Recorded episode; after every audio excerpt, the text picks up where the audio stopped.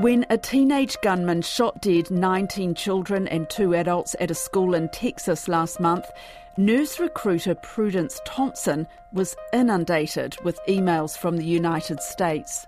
It was pretty sad. Um, probably within about four hours of us hearing the news, I said to one of my recruiters, I said, Here we go.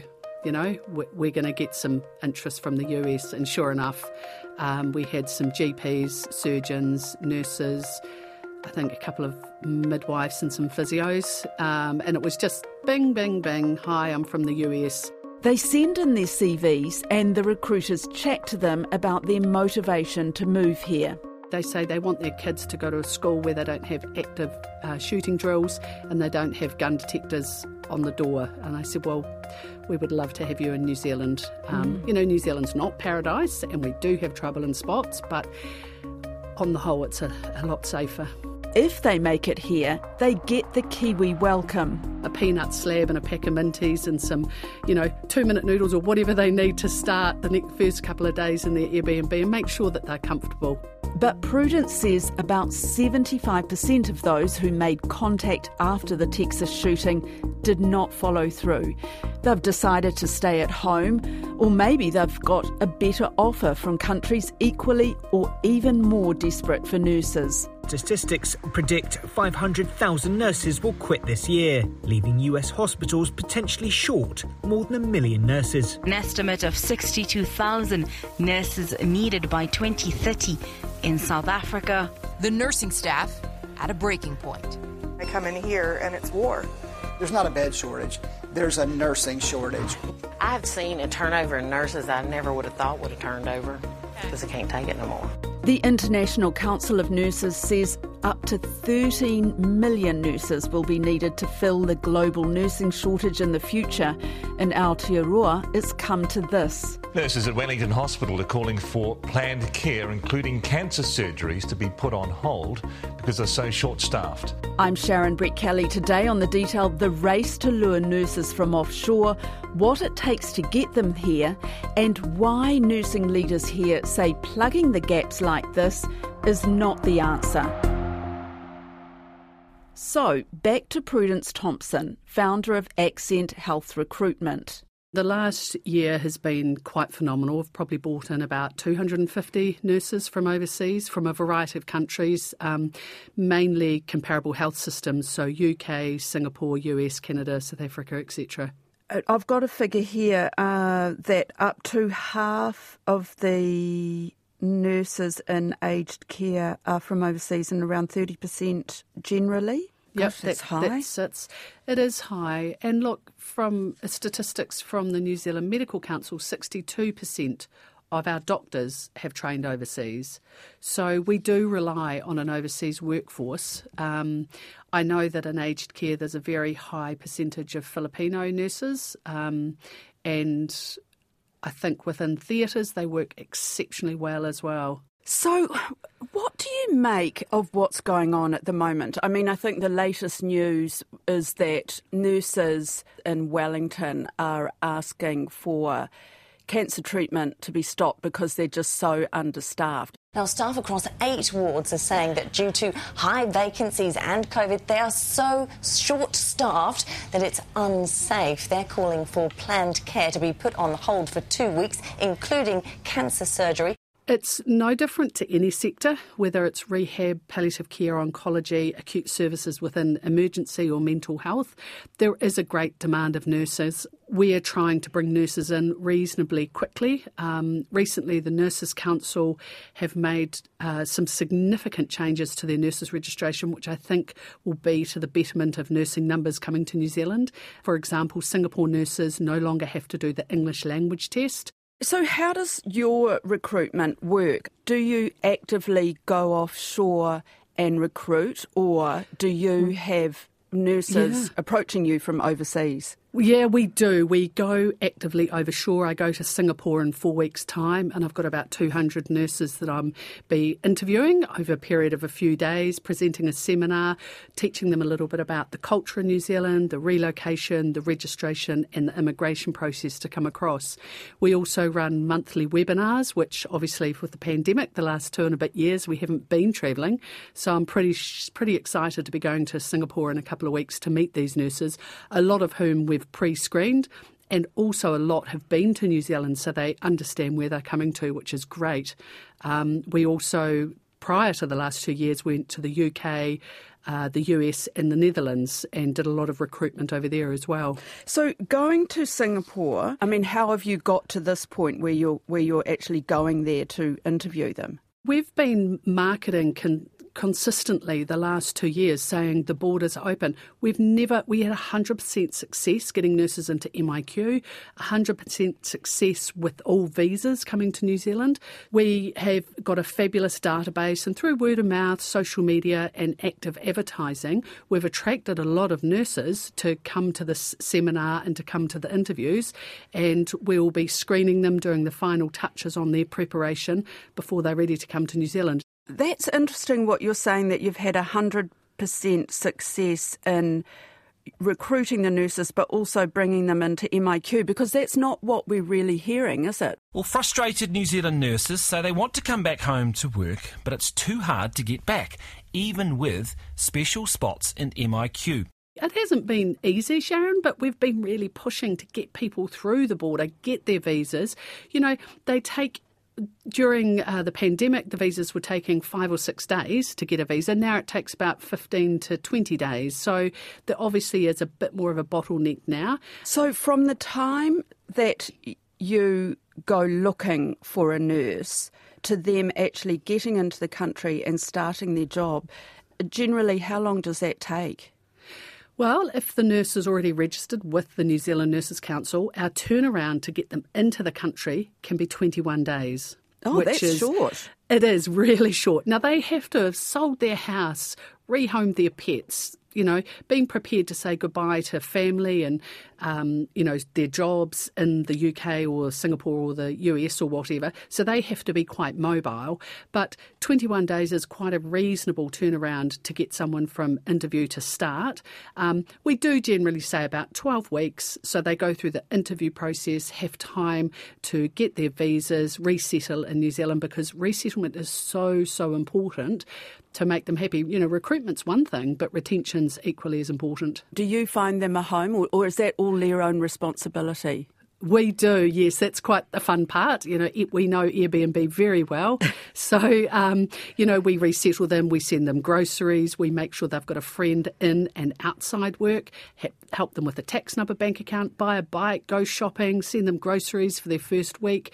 We really do look after them because, you know, it's, it's a big challenge. You're ticking off, you know, seven of the top 10 stresses and even people get married before they come over, you know, because that obviously suits them in their home country. So that's another stress to add to the list. That sounds like a very costly and involved process. I mean, how much does it cost to, say, recruit one nurse and get them settled in New Zealand? The cost to the employer is a percentage of the salary, and that's agreed with the district health boards or the employer. And, well, it works for us, I guess. I've never really costed how much I spend on each nurse, but, you know, some people are completely independent and they have their own family and they don't need extra care. Um, we had a midwife recently arrive into Auckland and she booked her own accommodation, which was her choice, which ended up being fake. So we, over the weekend, found somewhere for her to stay, found booked her into a hotel, made sure she had groceries. So you know, you can't go to work if you haven't got food, bank account, tax number, and somewhere to stay. So you know, we organise quite a holistic experience for them. Yeah, and that that's all charged back to the DHB. Well, we have a set agreement with the DHB, um, but we do go beyond um, the beyond the call of duty. And you know, we really care. I'm an ex-nurse, as is my mother and grandmother, so I really want to. You know, I miss nursing. I miss looking after people. The trouble is, different DHBs do different deals, and Prudence reckons only half of the nurses get their flights paid for. That makes it difficult to compete internationally. So, a huge investment of time and money into that recruitment. But what is the what what's is stopping them from coming here? And then in six months or so, they take off to Australia, where the we hear that the paying conditions are so much better. We screen very, very, very carefully to see the nurses' motivation to come to New Zealand, you know, what research they've done, what their um, stickability is, their motivation, and we make sure, you know, if they start asking questions about things that are not available in New Zealand, we cut them pretty quickly. So by the time the nurses got to the interview stage with the employer, it's gone past one of our recruiters, they are pretty dedicated to New Zealand. And yes, people do um, use New Zealand as a stepping stone to Australia, but not as frequently as we see. So they sign an initial 12 month contract. Yes, well, it would be a general employment contract that it wouldn't bind them in. Um, if they were offered flights, obviously they'd be um, asked to repay them on a pro rata basis. But um, it, you know, you know that anything can happen. As I say, you could you know, have a child, win the lottery or whatever, and you could change your mind. But with all intentions and you're a happy employee, people do tend to stay in New Zealand. Getting back to the US, you had a surge of interest from nurses there because that's sort of an impulse thing. Yes. How many of those would fo- actually follow, follow, through? Yeah. Um, follow through is probably 25% in the first 12 months. Um, it's interesting, there is a bit of a knee jerk reaction, um, especially, you know, with after flooding or after a natural disaster or a terrorist attack a, or anything that happens in a particular country, there is a knee jerk reaction. Um, but we, look, we keep in touch with these people. We um, touch base with them every month and say, look, are you still considering? They said, oh, you know, something's happened in my country, so I'll just keep on hold. But it's always a good marketing exercise and um, shows that we've got interest in the future. How much interest is there from nurses to come to New Zealand? Because, you know, we, know that there is a, a global crisis in nursing at the moment. Yes. So how hard is it to get them in and fill all those all those gaps in New Zealand? It is hard. We've never been so busy. Um, in the last 25 years I've been recruiting, it's um, we've taken on more recruitment people, but it is really busy, and I do feel the pressure personally to find more staff all the time in palliative care and oncology and emergency and mental health, acute and elective surgeries. There is a lot of pressure. It's it's the same worldwide though. It's the same in Australia. Australia's new Prime Minister has already said he wants many more health staff, and now New South Wales has announced an unprecedented $4.5 billion package to recruit more than 10,000 doctors, nurses, and other health staff. I'd like to see more initiatives. I think with Healthcare NZ, it's going to be seen as really, really positive, um, and there'll be a more collaborative approach towards recruitment, which would be fabulous. What kind of initiatives would you like to see? I just think some um, some similar processes throughout each district health board because at present, if I had a nurse who wanted to work in either Wellington or Auckland and wanted to interview in Wellington and Auckland, we'd proceed to do two interviews. If we could have the same recruitment process, the same application forms, the same references be used, that would save a lot of manpower. Um, I know with the NHS in the UK, they have a, um, a, collaborative response or collaborative database, and I think that would be fabulous to look at. Um, and some recruitment drives, um, some minimum service level agreements across the board, which would be great. So each DHB knows that each agency is going to complete a certain amount of tasks prior to starting of a nurse. But as you say, you know, Australia's pouring millions, billions into the recruitment process. I also read that something similar is happening in Canada. Oh, yes, it's spending 65 million Canadian dollars on a two year campaign to recruit and train foreign nurses. I mean, our spend is, is nowhere near that, is it? No, I, I, look, I don't know what the spend is, but I'd like to see all district health boards at least pay you know, flight and four weeks accommodation, that would be, you know, ideal. How does that match up with what other countries are doing? Uh, it's it's not as lucrative, you know, from a salary and incentive point of view. But you're working in New Zealand, and you know, probably nine and a half people out of 10, their motivation to come to New Zealand is the people and the lifestyle. I don't think I've ever had one nurse, or if they have, I haven't recruited them, who said they want to come to earn a lot of money. Right. They will go to the Middle East, you know. Um, they want to come for the lifestyle. What do you think's going to happen here? I mean, I was with a, a, group of friends last night, and one of them talked about her friend who's a GP saying that the system is on the verge of collapse. There's, there's shortages all over the place. How do you see it? Well, I would love to see more nurses training and trained in New Zealand, more medical professionals. But of course, we need the senior academic nurses and the support systems in place to train nurses out on general practice, um, out on their practicals. You know, I've been recruiting for 25 years, and there's always been you know, highs and lows of peaks and demands. You know, there were periods where we didn't need so many ICU nurses. Now, of course, we do. We need more mental health nurses at present and orthopaedic. We actually need everything, but there is periods where it does slow down and there's less recruitment from offshore. But I would like to see more people go into nursing as a profession um, and train up some more New Zealand nurses. Well, New Zealand has the highest level of reliance on IQNs or internationally qualified nurses in the OECD. And that's a problem, says Anne Daniels, president of the Nurses Organisation. But she also admits she's part of the problem. I actually work seven days a week. I work in my job as president and then on my weekends and public holidays, and sometimes in the evenings, I go to work too. So, to be honest, I'm part of the problem because I'm putting my finger in the dike like, like a lot of my colleagues. We go to actually support our colleagues because we know how desperate things are. We're all trying to do the best, but it's not good enough. We actually have to stop this and um, create innovative change. So, yeah, I'm part of the problem by helping out we are very grateful that IQNs have wanted to come into this country, but that has become at the same time a solution and a problem. We have relied on them far too heavily, and it's it's basically been a situation where we've got those nurses, so why should we worry? And now we know why we should worry. We haven't grown our own. If we don't, those IQNs aren't going to fill the gaps, and we are going to be in more of a crisis than we ever have been. But is there something wrong with the education process as well? I mean, mo- most ways of getting a nursing qualification now are through a three year degree, is that right, at university? That is correct. Or if you are an enrolled nurse, um, you do it through the um, TEC institutes over an 18 month course. Should there be another option for young people who want to train to be nurses? There's several answers to that question.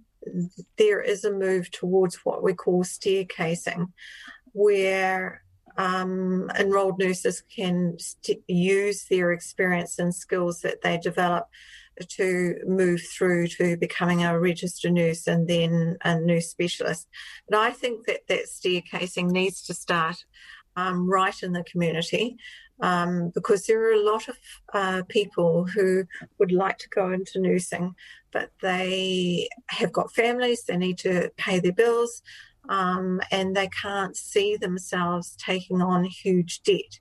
So I feel that the staircasing needs to start at um, the community level where people can have a look at what nursing might mean, have an apprenticeship style to move from maybe a six week to three month course to doing a year's course to become a healthcare assistant, then an enrolled nurse, then a registered nurse.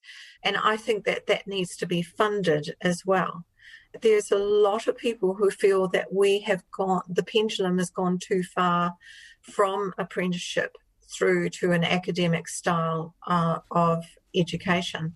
Mm. So I think that there is a middle road there. The placement time that students now have is too too little. Their courses are absolutely wonderful. It's certainly challenged nursing students to be critical thinkers, to ask questions, to not just accept the knowledge um, that they are given without question, which was the way we were trained.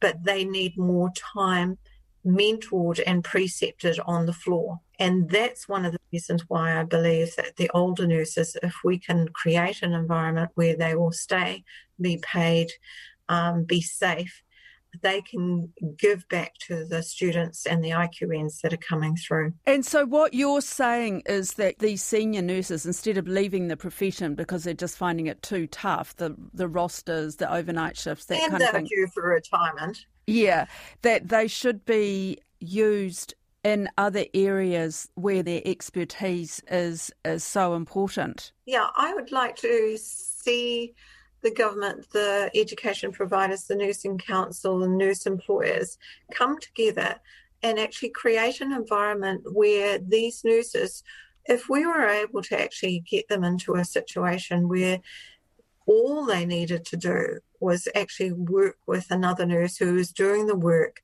teach them, mentor them, and be their sounding board and help them in any of the issues they might be having, like cultural issues or family issues or things like that, mm. then I think that we would be able to create a really safe place, not only for those older nurses and make it attractive for them to stay in um, work um, part time, um, but also support the students and the IQNs coming into practice. What about a system where the nurses would be taken on at a hospital or a practice and, you know, if they committed to an amount of time, then parts of their student fees would be paid off? I'm going to confess, I, I used to be a fan of the strategy. But I now know that not all employers are equal. There are employers out there that do not provide a safe work environment for the students and the IQNs. But I now believe, in terms of the rights of a person to choose, that actually bonding them, bonding students and um, IQNs like that is actually infringing on their human rights if we were to go forward with a bonding system, it would need to be um, done in a way where a nurse could step out from that. And that's one of the problems with bonding. It's a bit like a big stick. You know, if mm. you you don't see out your contract, you're you're going to be in trouble.